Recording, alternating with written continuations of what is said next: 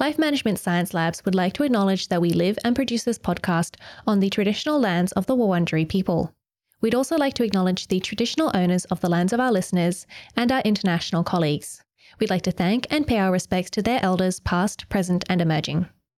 Hi, everyone, and welcome to On the House, the Household Management Science Insights podcast, produced by LMSL, the Life Management Science Labs.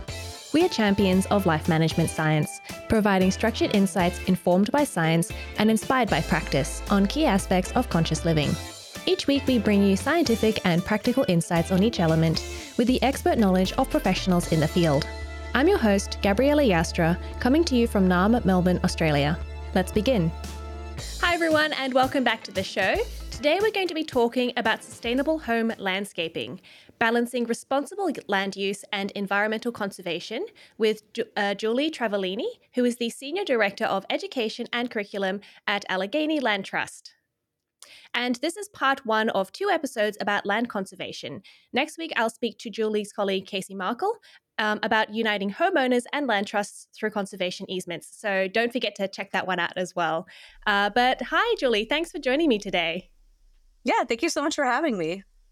Yeah, do you mind um, talking about yourself and uh, you know introducing yourself a bit more for us? Yeah, absolutely. My name is Julie Travaglini, and I am the Senior Director of Education and Curriculum for Allegheny Land Trust. We are actually based just outside of Pittsburgh, Pennsylvania, in the U.S. Uh, so we are kind of like right on the border of the Midwest and the Northeast. So we've got some kind of interesting ecosystem happening sometimes. But uh, uh, Allegheny Land Trust is a land trust. We are a nonprofit, and our whole mission is to help local people save local land. So we are helping local landowners and businesses and all sorts of folks protect land to keep it green space forever. And then we open it to the public so folks can go out and hike and bike, kayak, fish, all sorts of good stuff out on those properties. And then we also run educational events on those properties, and that's where I come in. So I am one of two educators on staff, and we run about close to 200 educational events a year on our various properties around the county, around the city of Pittsburgh. Everything from mushroom hikes to night hikes to campfire cooking classes and free webinars, community events, all sorts of stuff. So that's kind of me and Allegheny Land Trust in a nutshell. Wow, I really love the idea of mushroom hunting. Um, it's mushroom season in Melbourne, but I'm really scared of um, eating anything poisonous. So, uh, a lot of people like mushroom hunting. Yeah, so here in Western Pennsylvania, we actually have one of the largest mushroom clubs in the country, the Western Pennsylvania Mushroom Club. I'm actually the secretary of it and an identifier for the club, which means I'm a giant mushroom nerd. Um, and I can identify at least 150 mushrooms down to species. And we take people out numerous times a month mushroom hunting uh, and just showing them identification, ecology, history, really cool stuff like that. Not just the the edibility part. Everyone wants to know what you can eat, but there's a lot of cool stuff about mushrooms. Yeah, I love that. Yeah, they're very interesting. Um, and I'm guessing that you know even the poisonous ones are very interesting, and even though we can't eat them. Oh, yeah. Absolutely, yeah. yeah. The biology behind some of the toxins in there is like mind blowing. oh wow. Okay. Um, yeah, I'd love to learn about that. Um, maybe maybe we'll have to talk about that another time. But for today, we are talking about um, land use um, and environmental conversa- con- sorry environmental uh, conservation. But before we do do that, we're going to have a section called "Have You Met Julie," uh, where we talk about some of your favorite things. So the first thing we'd like to know is what is your favorite book? Paying a favorite book is like asking a parent to fi- pick their favorite kid. I don't know that I could pick a favorite book. I kind of feel obligated to say my own book. I just recently, within the last couple of months, self published my own children's book. So I feel obligated to say my own book is my favorite because it was such a labor of love.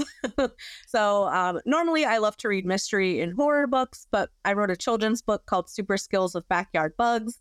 Uh, so we'll go with that. And I'm assuming there are no horror elements in this kid's book. There are not. Only okay. love for bugs. okay. Yeah. So, what's the book about other than bugs? It is a little book, a rhyming book. Um, and it is all about the cool skills that bugs have. So it talks about the strength of stag beetles. It talks about how fast dragonflies fly. It talks about the strength of spider webs and all sorts of different things. But it is a rhyming book, so it's meant for your early childhood. Okay, that sounds that sounds really cute and adorable. Um, Thank you. And I and I, I do think that yeah, ba- bugs get a bit of a bad rep. Um, Absolutely. And yeah, love to learn a bit more about them. Um, and what about a movie you've enjoyed recently? I was thinking about this just the other day, and I don't think I've been to the movie theater in probably close to 10 years. it's been what? Um, even pre COVID, I'm just not a big movie person, but I have watched on Netflix the documentary How to Change Your Mind about the history uh, in background of like psychedelics. And that's been really, up. again, I'm a big mushroom nerd. Uh, so that's been really interesting to learn about just the history of it and the politics behind it and the biology, chemistry. It's really good stuff. So I guess we'll consider that a movie. Yeah, yeah, definitely. That sounds very interesting. I'm also particularly interested, yeah, in the sort of psychedelic use and how you can use that in mental health. Um, Absolutely, yeah, it's yeah. really interesting. I highly recommend it and the book. There's a, it's based on the book How to Change Your Mind by Michael Pollan. Oh, okay. I'll have to look that one up. Um, and do you listen to any podcasts? I do. I'm a huge fan of the Planted podcast from the Morton Arboretum. They are based in Chicago. I was a guest on that a few years ago, and one of my best friends runs it, and I gotta gotta give her credit. It's an awesome podcast. What's it about? It's all about STEM careers in environmental science. So it is very career based, and you get to learn from experts in the field across a wide range of topics. Okay, interesting. It's not. I, when you said planted, I was like, oh, is it about like I don't know plants, horticulture? Yeah, well, kind of. Yeah, it's called the full name is Planted Finding Your Roots in STEM. So it's all about how various um, STEM professionals got interested in their specific career. So it's really, really interesting stuff. Yeah, that sounds good. And I think it can be a little bit, I guess, daunting to think about, you know, starting a career in STEM. So um, yeah. I think that's a really great resource. Thank you for that. Yeah, no problem. And do you have a role model? I would have to say Steve Irwin. Um, I grew up watching him throughout my entire, you know, early days of teaching environmental education. And when he passed, I was in college, and both my college roommate and I were studying conservation science. So it was a huge loss for us. And we actually made a whole memorial to him outside of our window. We hung it from our our dorm window and we got in the local newspapers for uh, our Steve Irwin memorial. So I would have to say Steve Irwin. Mm. Yes, I think he influenced a lot of people. And yeah, I think we were all very sad when he passed, unfortunately. But I guess he was doing what he loved. It's true. Yeah. I can only imagine what it was like to be an Australian and, you know, suffer that loss. It was it was hard enough being, you know, tens of thousands of miles away. I, I got to say, I wasn't actually living in uh, Australia then, and I wasn't. Um, I wasn't. I didn't grow up in Australia, so I wasn't really okay. affected by it. Um, it was sort of just something that sort of happened, and everyone was like, "Oh, how do you feel?" Because you're Australian, and I'm like, "Eh." I don't know. Yeah. yeah. I yeah, feel like interesting. Yeah. Yeah. Uh, I have to ask my friends what they thought when it happened. Yeah. Ask your your you know born and raised Australian friends how they felt. I'm yeah. sure it was a very different experience. Mm. And um, have you completed any courses that have inspired you? Yeah, I'm always really fascinated and interested in geography. I think geography is so underrated.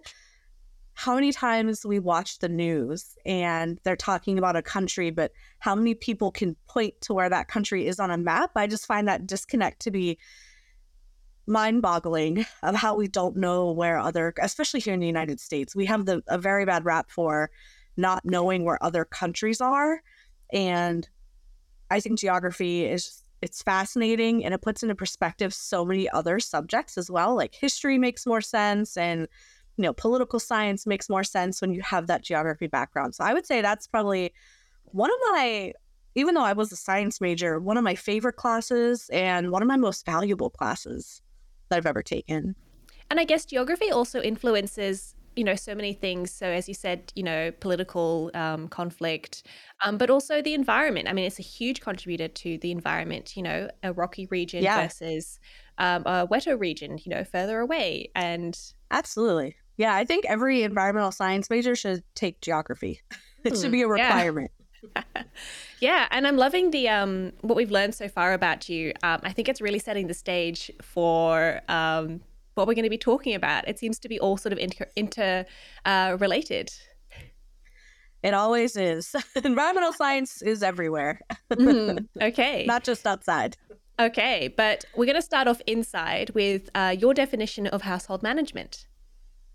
I think I think it depends on who you ask what household management is. If you ask me, I would say one thing, but if you ask my neighbor, they might say household management has to do with cleaning and chores. But when I hear household management, I think of how I manage my entire home to be part of the ecosystem. So I want my home to be as low impact as possible on the surrounding ecosystem and I want it to fit in. So when I'm thinking of managing my house, I'm thinking of how do I best manage my space to be a, a small piece of something larger. Interesting.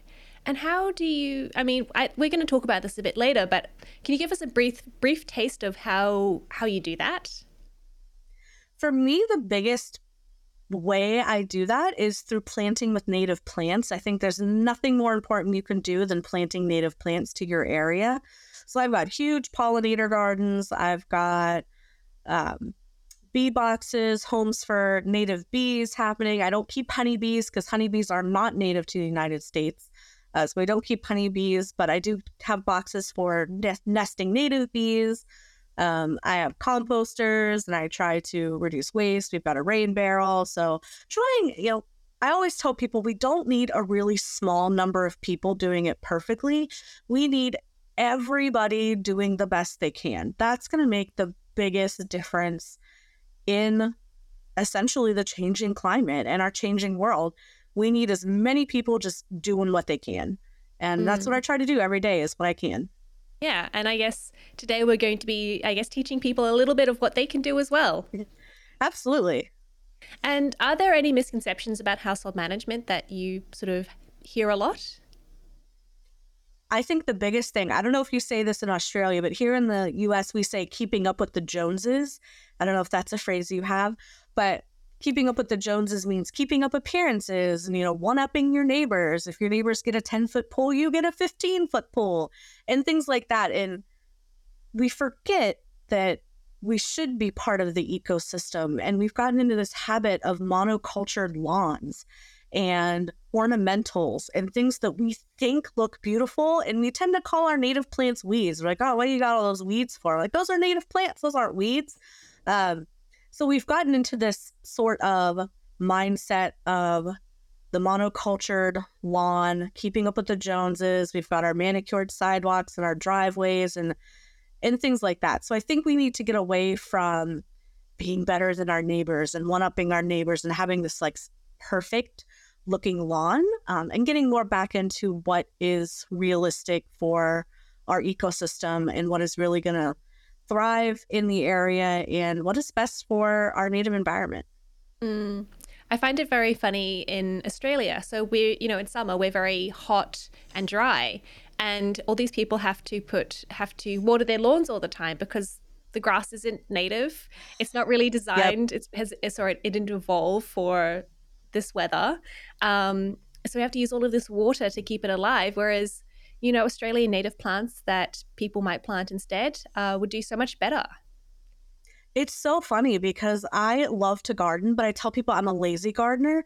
I'm not going out, I'm not watering the plants all the time. I'm not covering them up in the winter time when it's time when it's, if it gets too cold, I'm not going to go cover them up. I'm not drying them in the house for the winter. It's it's you know, when you plant native plants, you're planting things that are meant to be here. They are adapted to your droughts, they're adapted to your wet seasons, they're adapted to the winters. So they're used to that stuff, and you don't have to do all that. So my plants come back every single year. I don't have to overwinter them, I don't have to water them, even when we're in a drought. And it's just so much easier. It's so much less time consuming. It's so much less resource consuming. Like you said, all that water. I know we go through droughts here as well where we have to reduce our water use. So not having to water my plants is a huge help.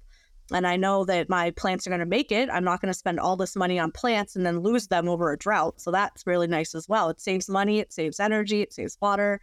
It's just really beneficial all around. Mm. And I love that because yeah, I've my dad loves gardening, but I'm like it's too much work. One time he asked me to go water the lawn, and I was like, I'm never doing this. I never, I've never the the rain waters my lawn. That's what waters my lawn. Mm-hmm. what yeah. little lawn I have, but. So I'm loving the idea of having a garden that just looks after itself because it's it's supposed to be in that area. Um, that sounds like the perfect kind of gardening to me. Yeah, it's so easy, and I can just I'm I keep looking up because my garden is right outside the window, so I keep looking at it for inspiration to talk about it. But it's just so nice to know that you know in the springtime I cut back the old dead stuff and the new stuff just comes right up. I don't have to buy anything else. I don't have to tend to it or do anything. It just comes right back up. Perfect. That's great. So um, yeah, so we're going to be talking a little bit about, um, you know, gardens and land and everything today, but we want to get some definitions. Um, sure. So the first thing I'd like to know is like how do you define soil and land conservation? I really define it in one word as protection. So soil often gets overlooked as an incredibly valuable resource. Soil is not an infinite thing. Soil has to be created over years, either naturally through erosion or we have to make our own. So we can make our own through composting and kind of speed that process up, but soil itself needs conserved in general. So we need to protect the soil. And again, planting native plants, native plants tend to have deeper roots than your ornamental plants and your grasses. So it's naturally going to conserve the soil from erosion. So that's another reason to plant native plants is it's going to conserve our soil, which is not a unlimited resource. Um, and as far as land conservation, it's all about protecting our natural resources. We've got some incredible biodiversity and incredible, beautiful landscapes here. And we really need to keep those for not only ourselves, selfish, selfishly putting humans first, we want to keep them for ourselves to have beautiful places, but to protect that biodiversity as well. And the incredible amount of insects and plants and fungi and birds and everything that inhabits that space. So, really, it all just boils down to protecting our resources. Yeah. So, you're saying that that's so interesting about how, yeah, native plants have deeper roots. Um, and I've seen that, you know, if you cut down all the trees, then the, the hills sort of disintegrate. Um, but what are some other ways that, you know, I guess humans using the soil in a non sustainable way? What are some other things that can happen to the soil and the land? Yeah, so a lot of it can wash away.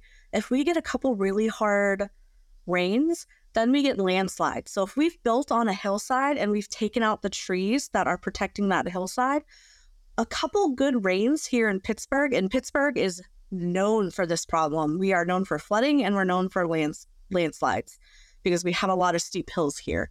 But what happens is you get landslides where all of that soil comes rushing down and people have lost their lives in landslides. So that's a huge, huge issue here in Pittsburgh is the landslides.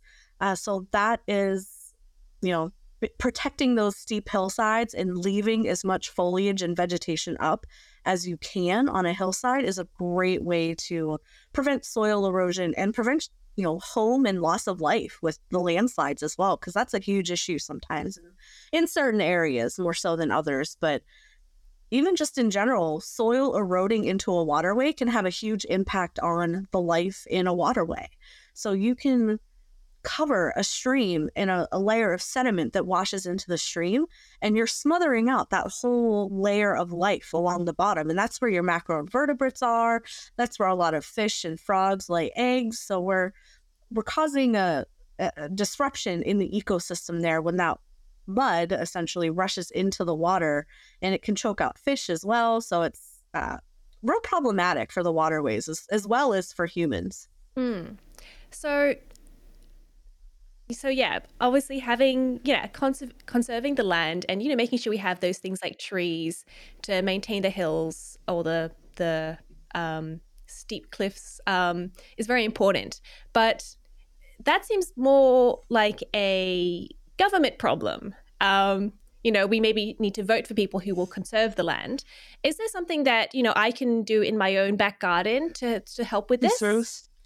Absolutely. So, land naturally forms the way it forms for a reason. So if you have a backyard and your backyard is sloped or has a hill, the best thing you can do is leave it alone. A lot of people want to grade their yards and remove and flatten their yard to make it easier to mow and easier to play on and have a pool and things like that. But when you flatten your yard or grade your yard, anything away from what it naturally forms, you're going to start to have some issues with flooding and erosion. And I know I had this problem with my own yard when I moved in. My yard had been flattened and been dug for a, a, French drain, and it was just a huge mess. So we had to kind of put back the soil into its natural location to prevent the flooding. I was having huge flooding issues. So you want to let the land do what it naturally does. So allowing it to form the hills and the slopes. And of course, you can do things if you have a wet spot in your yard. Instead of trying to flatten it or grade it out, you can plant a rain garden there. That's a much better way to prevent some issues in your yard than trying to really just fight nature. You got to work with it.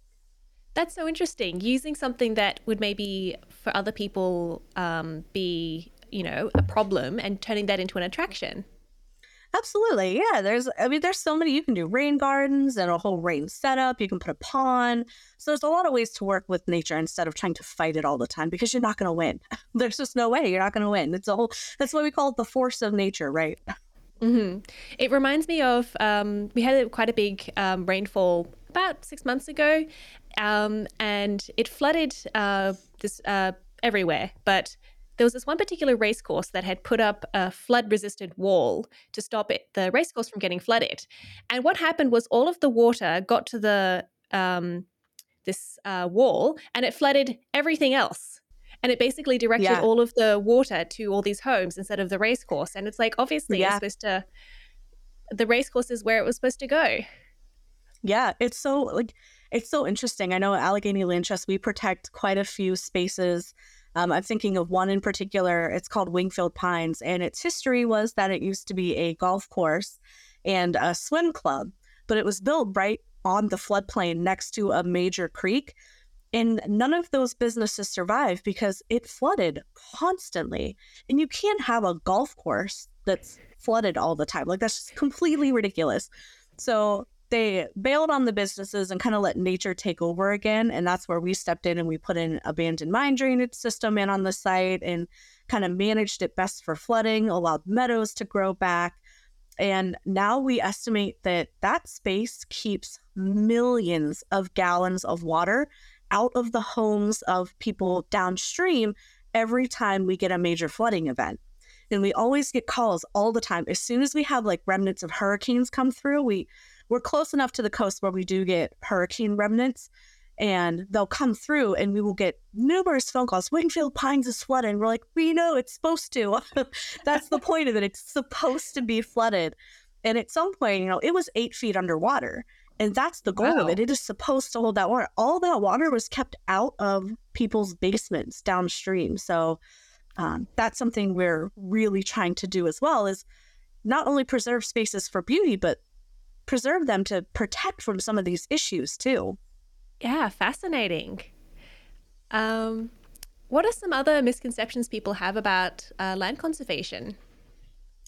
I think a lot of people think that we work for a, a, land conservation group, so we are naturally anti-building and anti-jobs. You know, they they sometimes think that we don't want buildings built anywhere or any new businesses, any new homes. And that's not true. We're not anti development, we're pro smart development.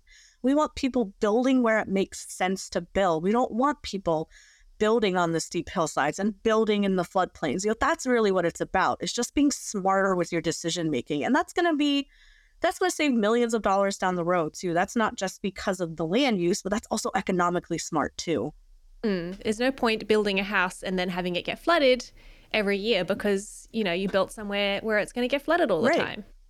Right, and we have that. I mean, Pittsburgh is surrounded by waterways. We are fortunate to have tons of rivers and creeks and tributaries, lakes, ponds, but that also comes with the downside too. Of you have to be smart of where you build around all of that water. So absolutely. Mm-hmm. So if if you are building a house, um, and you want to, you know, make sure you're building it in the right area or in the right way, um, how how can you know that? You know, is there usually a place where you can find this information?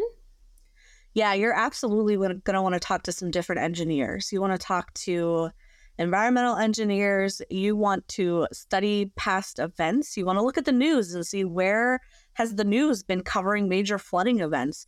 Am I in a floodplain? Has this, you know, and talk to your insurance company. How much is flood insurance going to cost? If flood insurance is going to cost an arm and a leg, you know you're probably in a flood zone because they're going to charge you more to protect your home from that. So mm-hmm. the cheaper your insurance is, the less likely you are to ever need it. So there's little you know, little tips and tricks and hints here and there, but you really want to talk to some engineers and you really want to check your county or your local records as well to see historically what has happened there because that's a great indicator of what's going to happen moving forward. Mm, okay. And so, say, you know, you found a piece of land that is, um, you know, it's not going to get flooded. Um, I guess, you know, you're not too close to bushfires in Australia and other sort of natural events like that. Um, so, you found a good area. What's the next step in creating um, a household that is going to work well with the land?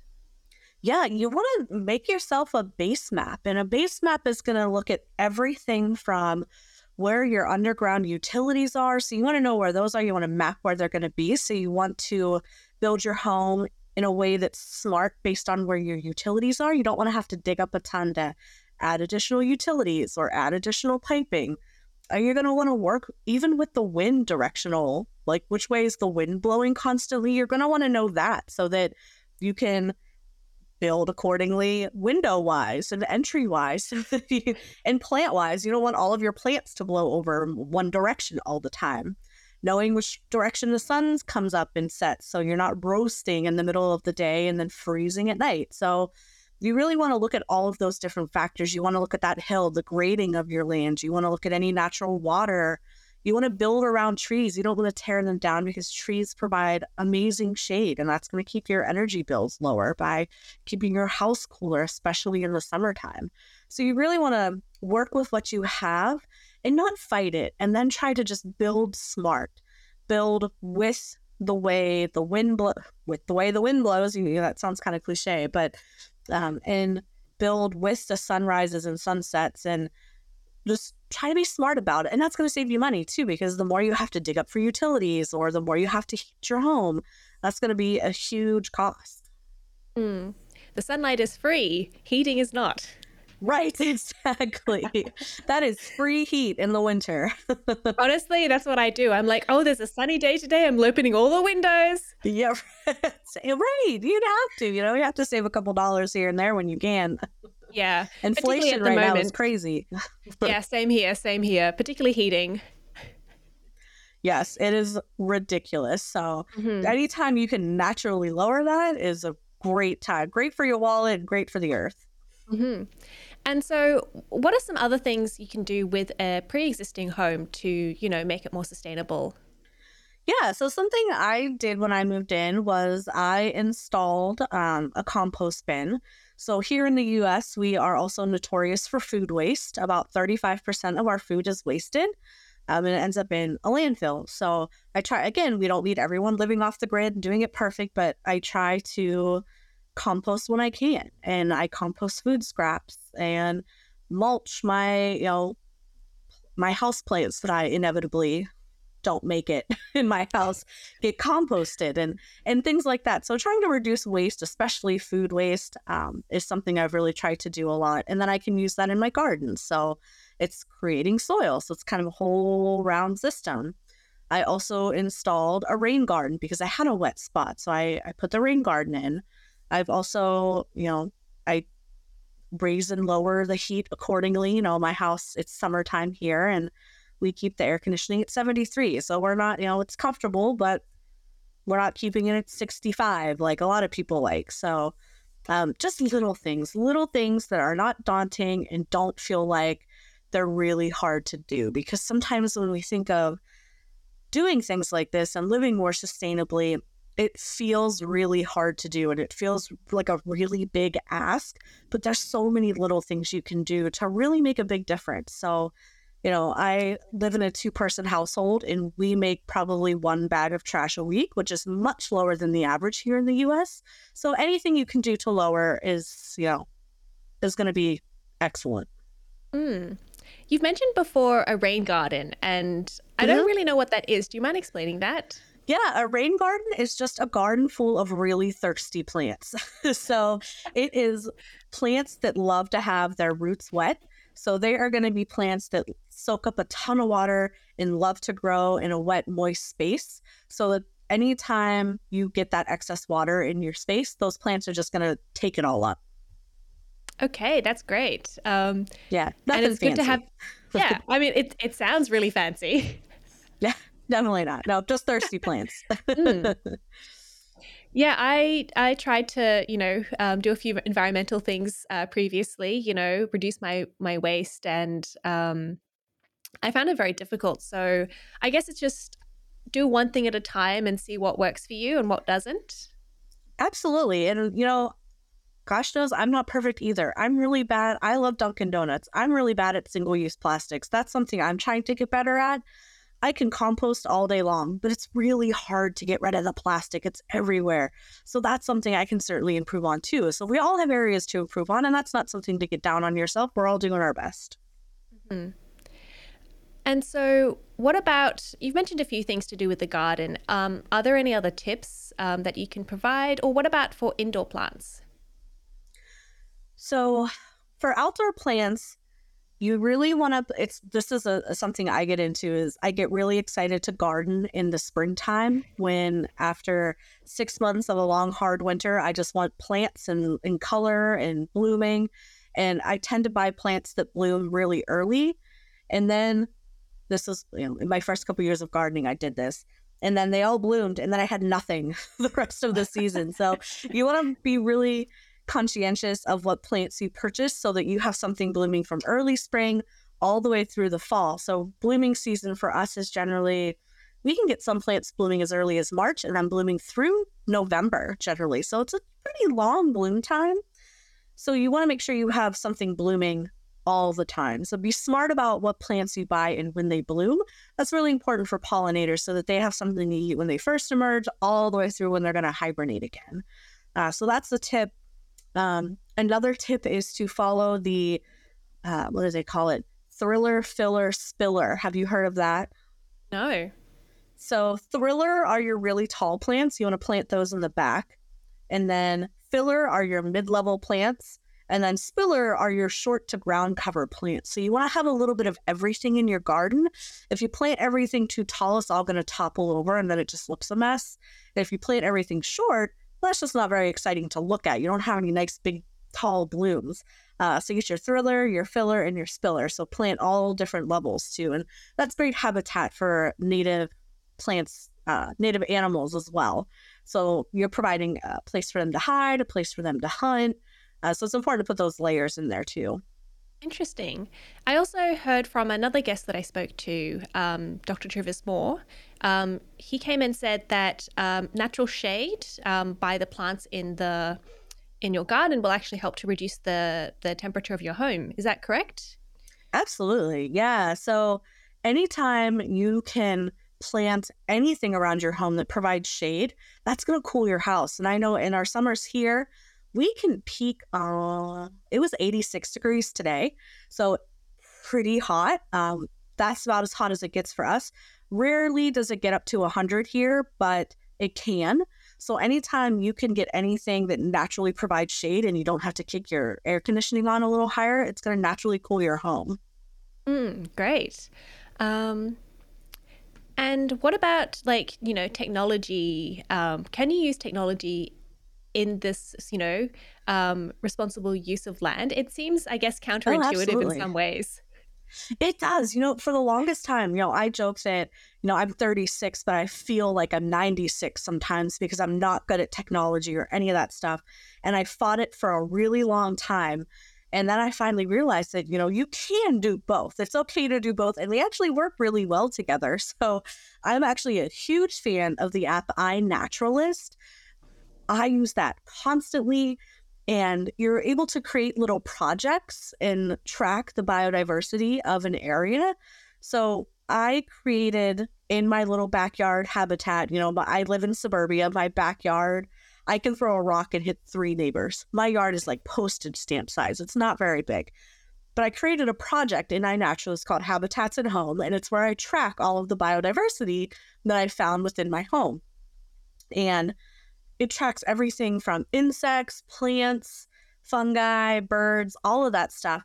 And in my little space, I've had over 400 species of all of those different things. And that's fascinating. And that's an that's just because I took the time when I bought this house 6 years ago to make the transition to native plants and to a more sustainable lifestyle. So that tech piece has been so rewarding for me to be able to track essentially my progress and track how much life is in this tiny little bit of suburbia.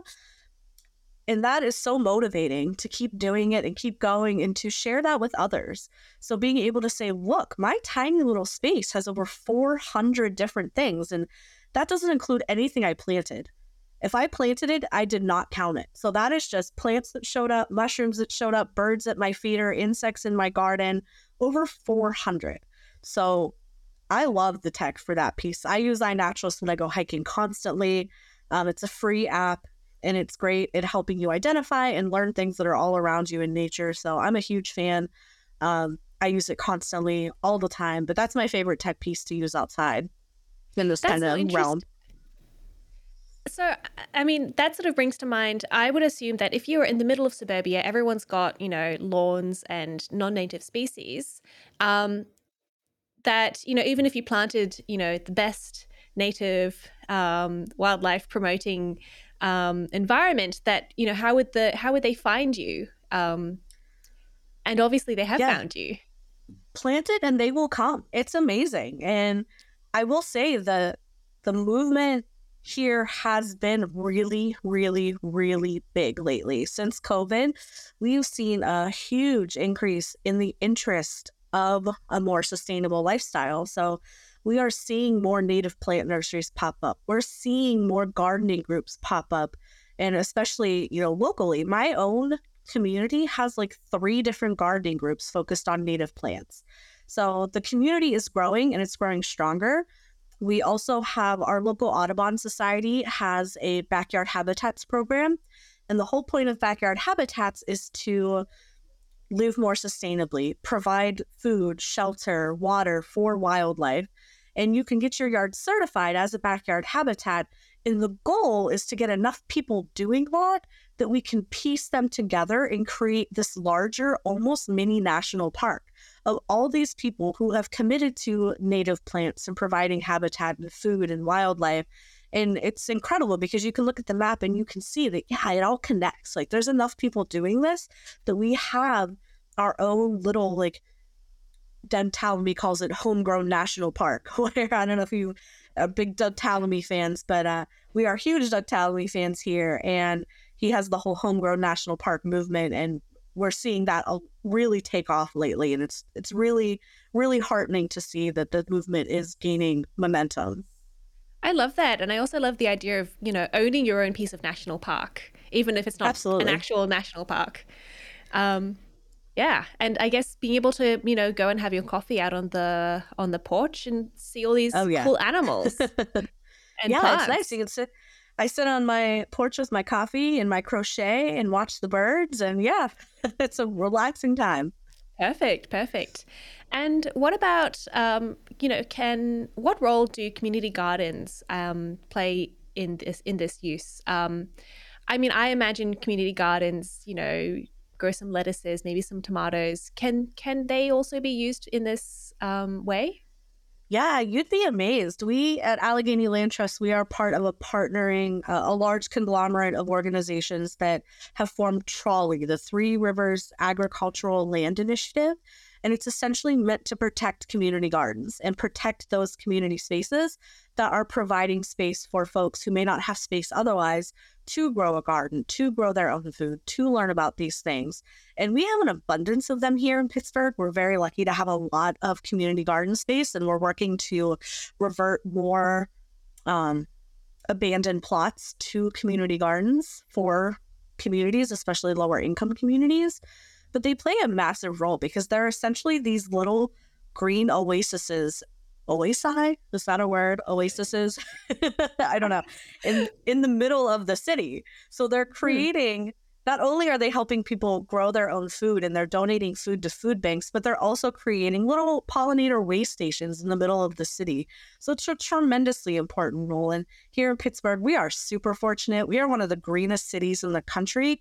We have an abundance of parks and natural spaces and uh, community parks, community gardens. So we're really, really lucky in that regard. I know a lot of cities are not that fortunate, but it's such an important piece to have that available in cities for not only people but the ecosystem as well.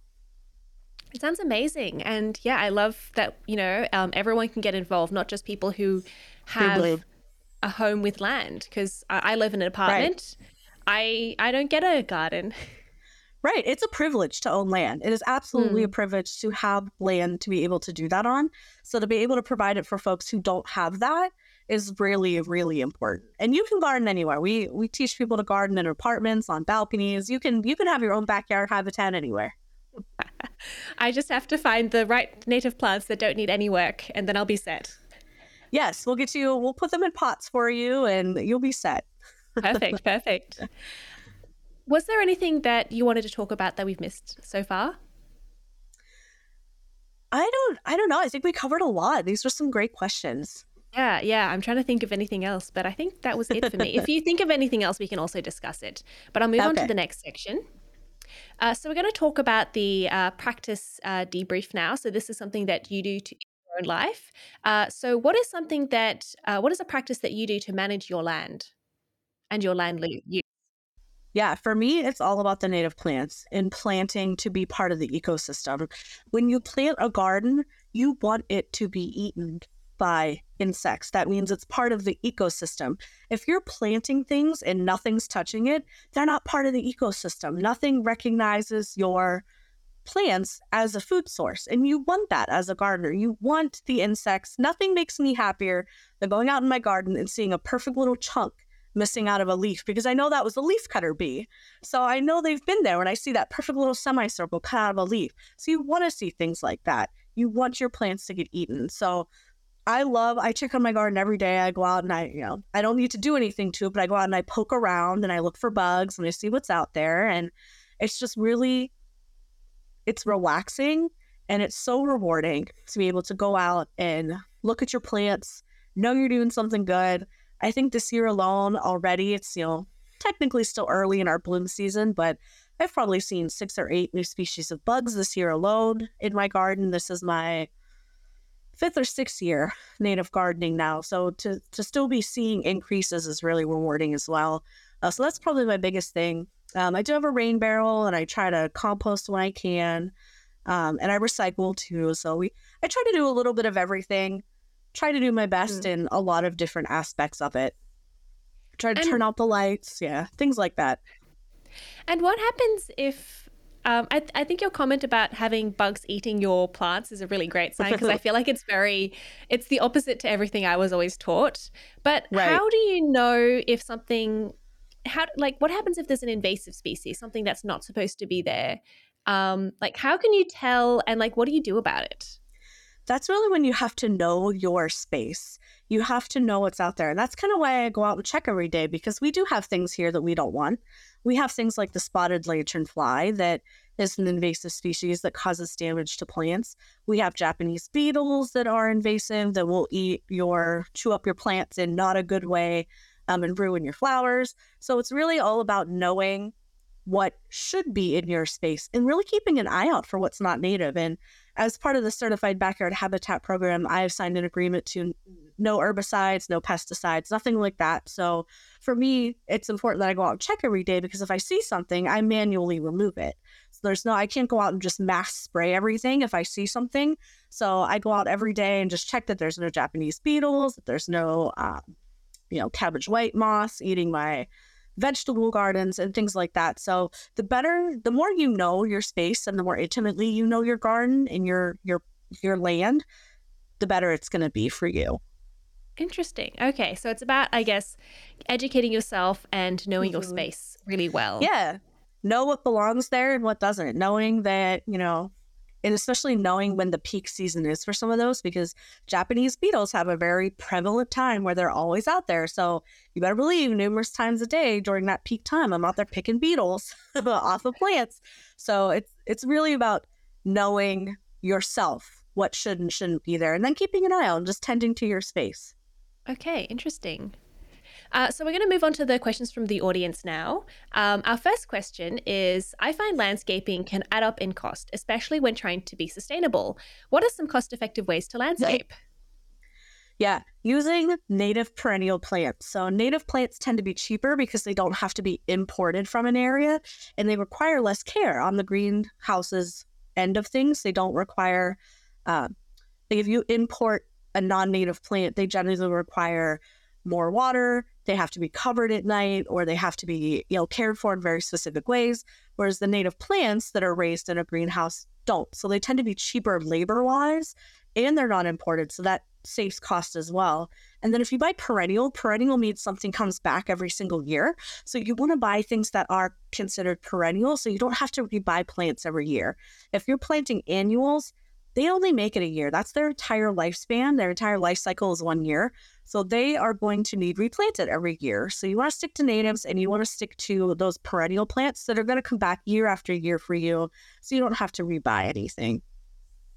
Yes, I think buying once sounds very good to me. Yes, absolutely. Mm-hmm.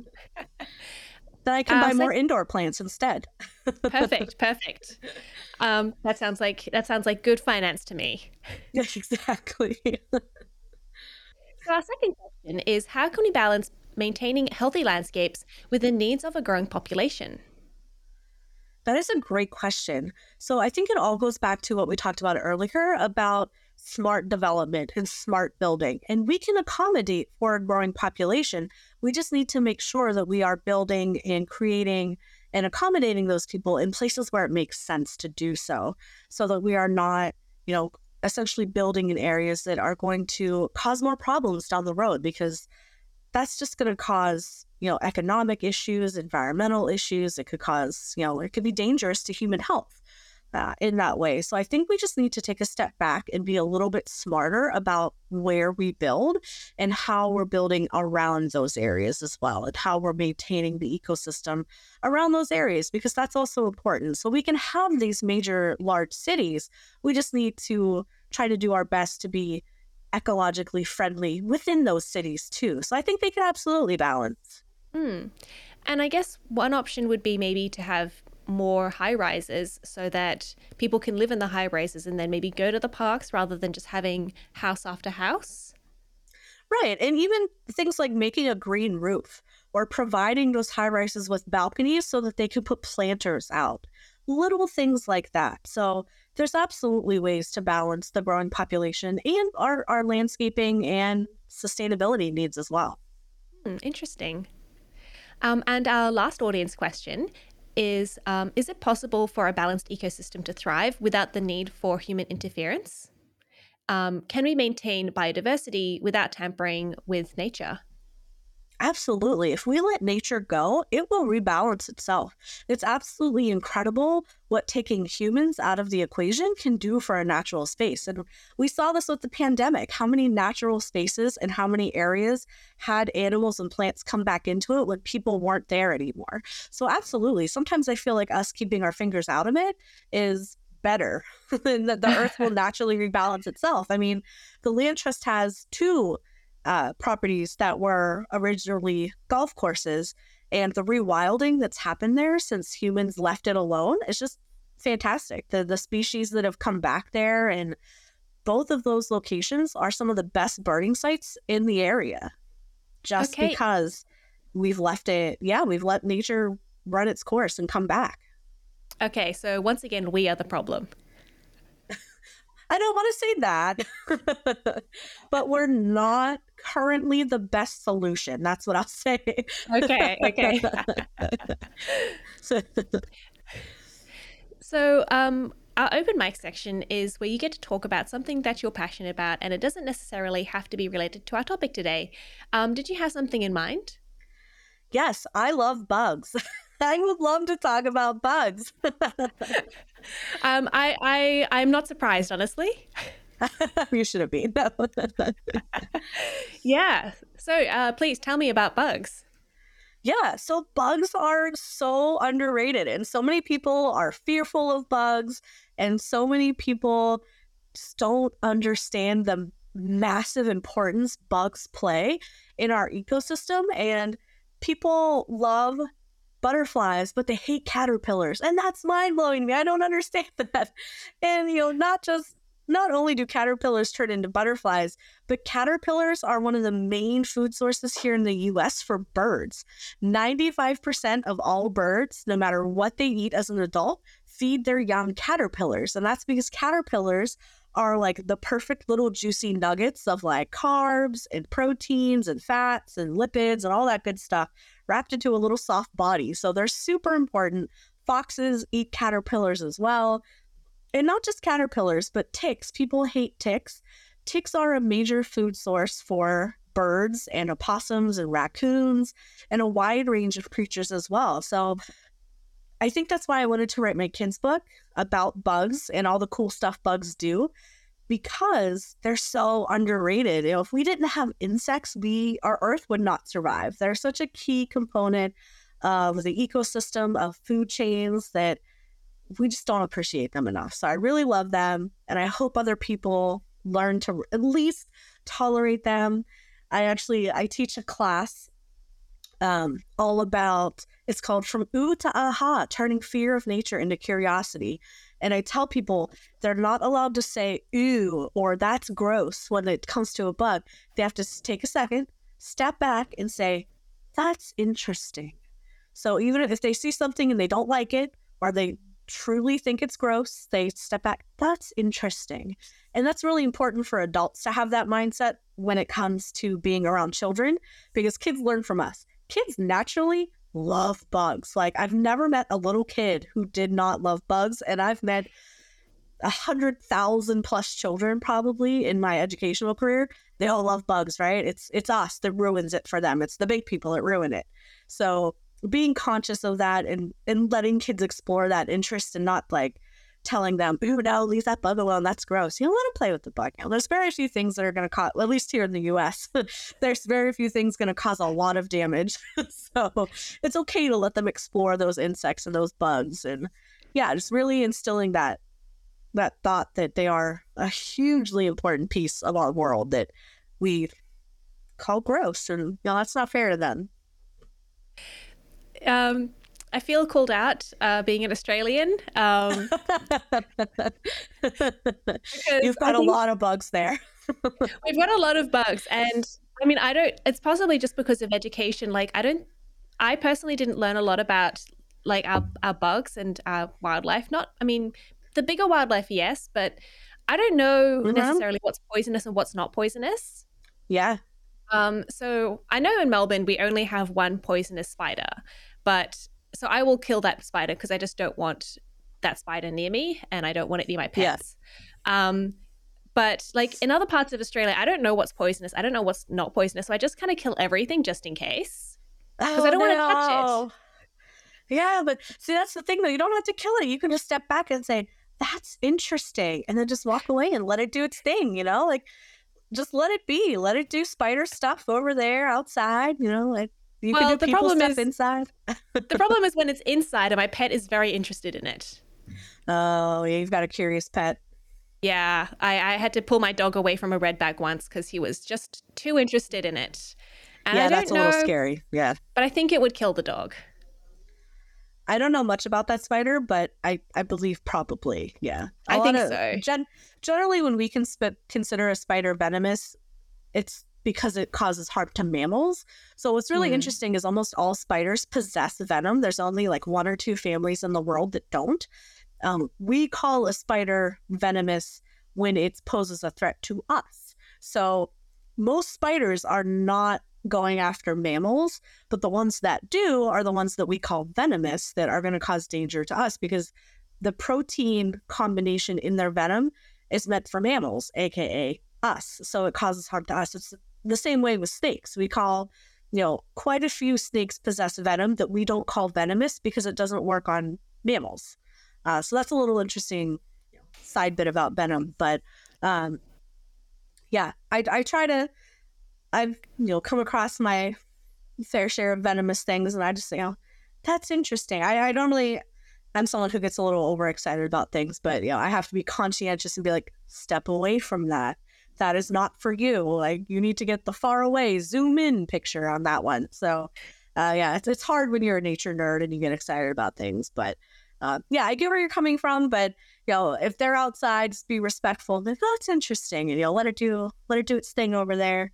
Um, I tend to let things be in the house. I have sp- I have a shower spider that hangs out in my shower, and yesterday I watched him catch something, and it was really fascinating. Um, but much to the dismay of my boyfriend, um, he does not enjoy shower spider like I do. But so again, I respect that.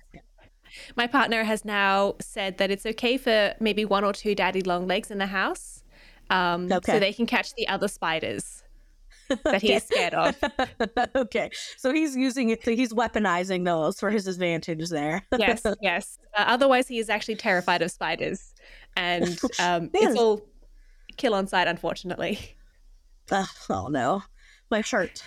I'll have to have a talk with him. yeah, yeah. Mm. Let him know. Let him know. They're on. They're not so bad. Yeah, yeah. Um, so, if people want to find out more about you and about the Allegheny uh, Land Trust, where can they find you? Yeah, you can go to the website Allegheny A L L E G H E N Y landtrust.org. Um, that's where you can find information about Allegheny Land Trust, who we are, and what we do. Um, that's also where you can join some virtual programming of ours. So I actually do a free, we- at least one free webinar every single month, and they're online, so you can join them from anywhere. Um, we've got everything from we're doing moths next week to butterflies. October we're doing zombie fungus, which is uh, fungus that infects and takes over the minds of insects. Uh, totally cool stuff.